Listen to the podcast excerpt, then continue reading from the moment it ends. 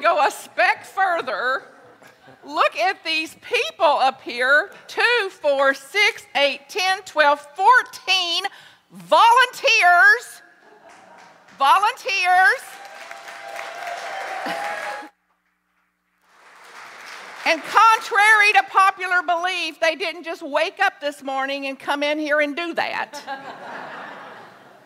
They're gifted for sure. Gifted for sure. And then sharing the gifts out of a calling that must be fulfilled, that won't rest, a holy discontent to give back from the fullness of those gifts, to share in this specific way, in these specific, specific musical talents. So thank you, and thank you, and thank you, and thank you, and thank you. And then while we're at it, like I get to be in a different Unity church, primarily Unity church, every single week. So I came here early today and I cannot tell you that it's been one miracle after the other after the other since I drove up on your property. one after the other. The, how beautiful it is, how well kept it is, how cared for it is. Look around, people. Look around. See, so see, so you can see what I'm talking about and how it's no little thing for you to have the care and the love and the highest of consciousness to take fiscal and physical responsibility for this sanctuary and these grounds and this place that we get to come throughout the week and particularly on Sunday to remember who we are, to remember what we are, and whose we are and to renew ourselves spiritually, to care for ourselves spiritually, than to go out into the world and to live that out as a new way of being. So, specifically, you must have had 40 or 50 people here at an 8 o'clock service. Miracle. Miracle. And as I talk with the folks, they said, Yeah, they've been doing this for four or five years. This is their thing. And they love doing that. And that's, that's their service, and that's their vibe, and that's their place, and their sanctuary. But the fact that that's still going, sustainable, nobody was running around all skitsy, like, oh, where's everybody at? And what are we going to do? And you, did you do this? And did you do that? None of it. None of it. And just so you know, your senior minister wasn't here miracle. miracle, miracle, miracle. And then this functioning staff and bookstore and administrator and youth department and a hospitality team lead carrying food in, out of her car three or four trips and out of the car so we can feast today. And then a teenager wagging her tail running up to me here early miracle.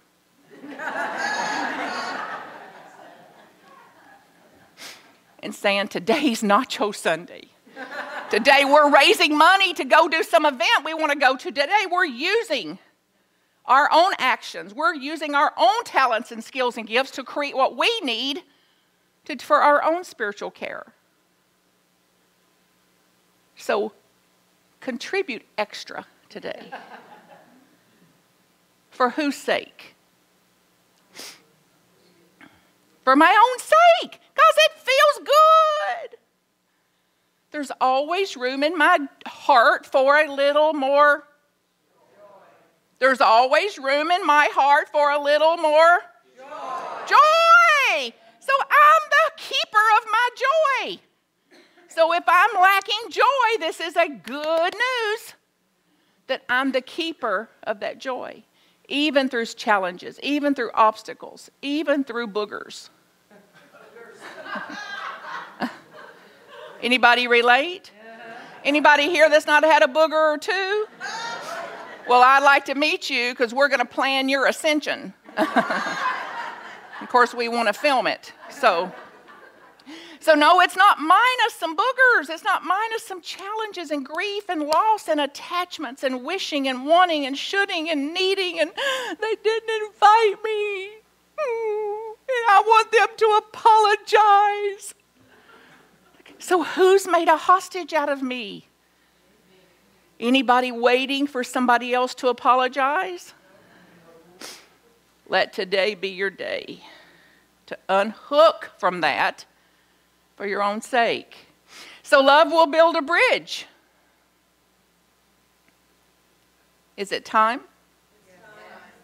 So, look at somebody by you and say, you know, it is time. It actually is time. It actually is time. Now look back at the same person and say, It's my time. It's my time. No more waiting on this. So now they may take their grievances all the way to the grave. So whose business is that? Whose business is their grievances? Whose business is the ones I'm holding? It's time. For my own sake, for my own soul's evolution, for my own freedom, for your liberation. And even if it's just that much. So if 90% of your forgiveness work is done, way to go. Miracle. 1%, 10%, whatever's left is where 100% of your pain is.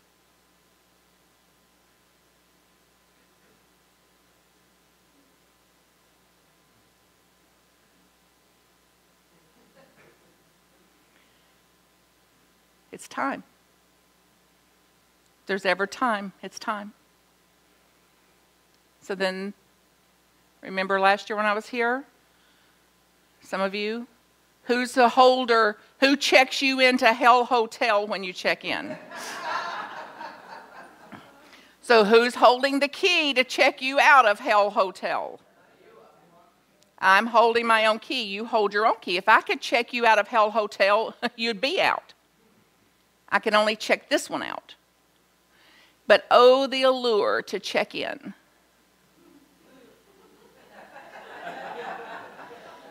Did you see the way she looked at me? And that tone. Nobody knows the troubles I see.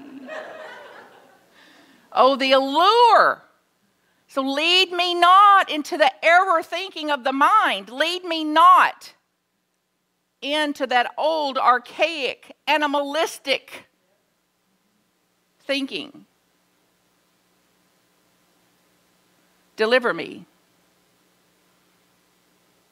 Deliver me into a higher state of consciousness. Deliver me into innovation, into creation, into resourcefulness, into choice, the only species with occasional choice. Why do I say occasional? You ever had something to happen to you and you feel like you didn't have any choice? Everybody? Did you pick what happened to you? Nope, we'd have chose something else. so then where's our power of choice? How I relate to it. How I relate to this.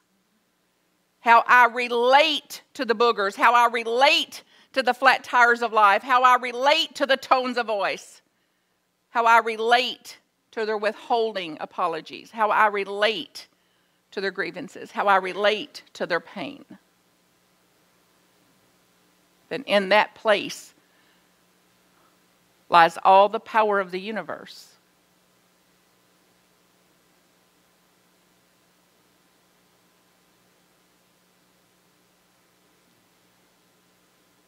Yeah, but.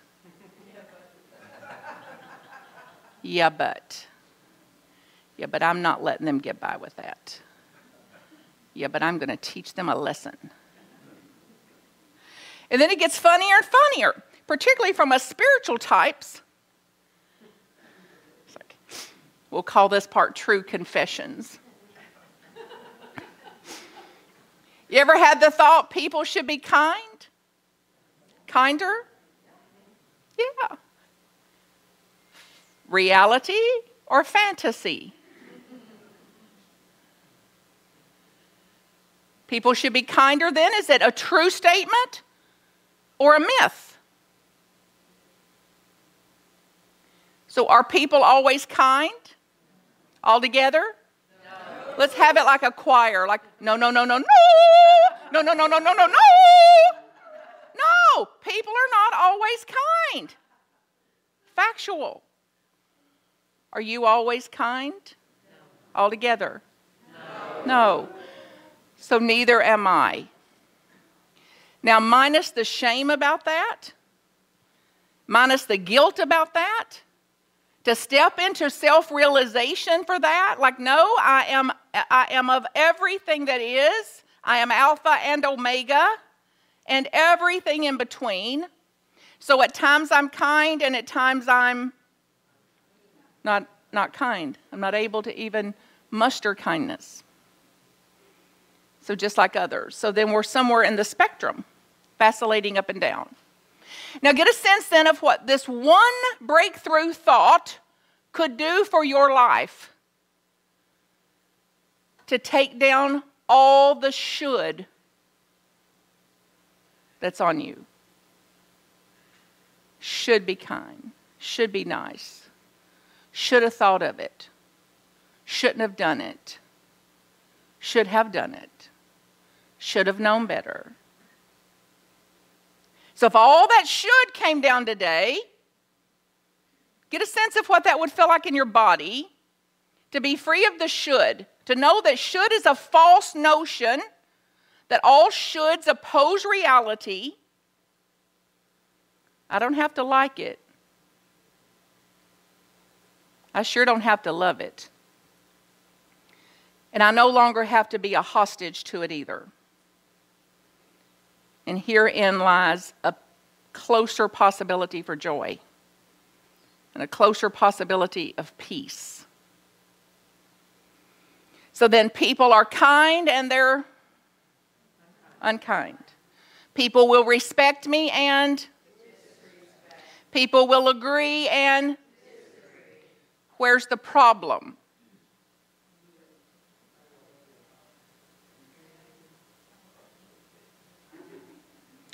The, here, the little mind that came in and said, Let's draw us a big, fat, thick line right down the middle and say, Kindness is good and unkindness is and then believe it. Instead of let's get that line taken down and back it up and take a firm, solid step onto reality.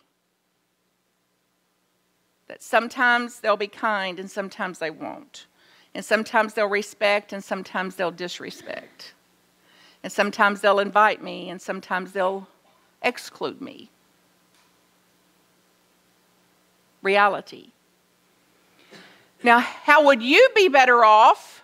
And I'm not asking you to adopt this, this is for your own journey. Are you willing for me to take your hell from you? It's not a rhetorical question. Are you willing this morning to leave your hell here this morning? And to step into a way of being in the world that is less hellish, less hard, to step into a way of being that's just easier, easier, and it will be counterintuitive because of how long, over 2,000 recorded years, we've been running this myth that we've been under the spell of this shoulds and innocently adapted to that, took it on without knowing that it was false until we've suffered just enough Have you suffered just enough to say, hey, there's one thing I can do, and that's to take these shoulds down? And you've heard it. Every master teacher says it. Every Course Miracles says it. 12 Step says it. Don't on yourself. should.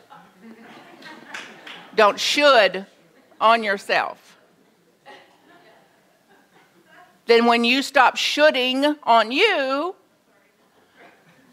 you'll likely stop shoulding on everyone else, all of us. So, then this notion that love can build a bridge is not just a theory, but like action for us to take so that then as we value transformation, then we live transformed. As I value transformation, then I live a life that is a transformed life. Just what I say if you go home and start to practice some of this, the people you live with won't recognize you. They'll think you're on a new medication or you're meditating again. They'll be right. It's like, no, I've had a transformation of my mind. I've renewed my mind. And then through the renewal of my mind, I have a different life experience.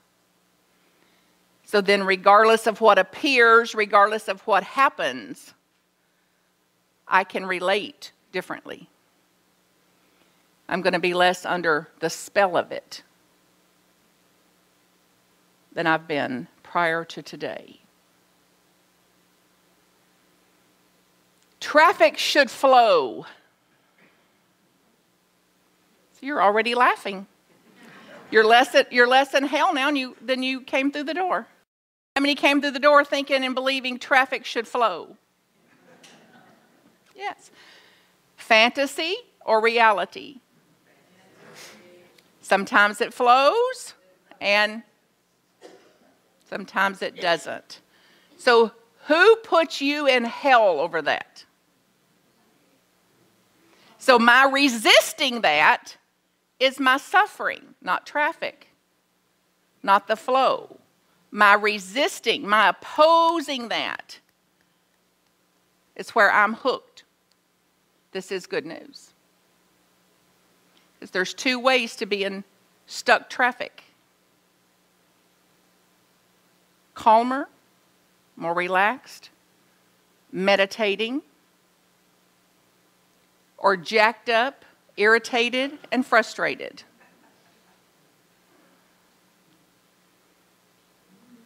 Traffic doesn't mind.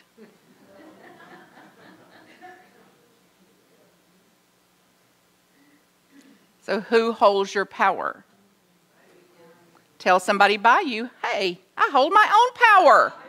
I hold my power for this. I hold my power for this. Now, see if you can say this and believe it. Peace is the power. Peace is the power.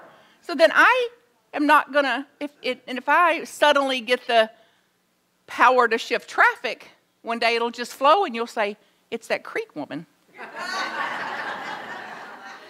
Until then, Back here at the ranch, traffic will flow and not flow according to its own evolution.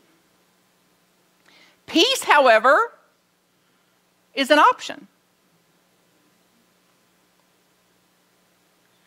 So then, my power and the life I'm creating for myself then is contingent on how I relate to this. Let's do one more children should listen to their parents. now, those that laughed are actually parents. Those that didn't laugh are like, well, yeah. And believe me, if they were my children, they'd be listening to me. This is from people who don't have any. Because they've not been around the mulberry bush on this. So, children should listen to their parents. Fantasy? or reality? Fantasy. Altogether? Fantasy. Now let's make a little choir out of this. Fantasy, fantasy, fantasy. So then after today, when you have the thought, he should listen to me, you may have an equal immediate response of fantasy, fantasy. It's like, come out of your spell. Now, who would you be in that situation believing your children should listen and they're not, and they don't? Who would you be in that situation if you simply weren't under the spell that they should listen? Who would you be in the same situation if you simply didn't believe the thought that was coming to you? Who would you be? Happier? Answer it out loud. More peaceful? More joyful? Calmer? So you may be a teacher for them instead.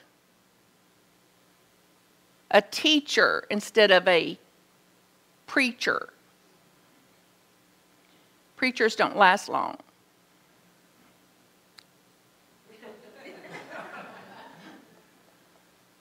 don't tell them. Well, apparently they already know. Since we're on that topic, guess how long most ministers make it in the field? Guess it, say it out loud.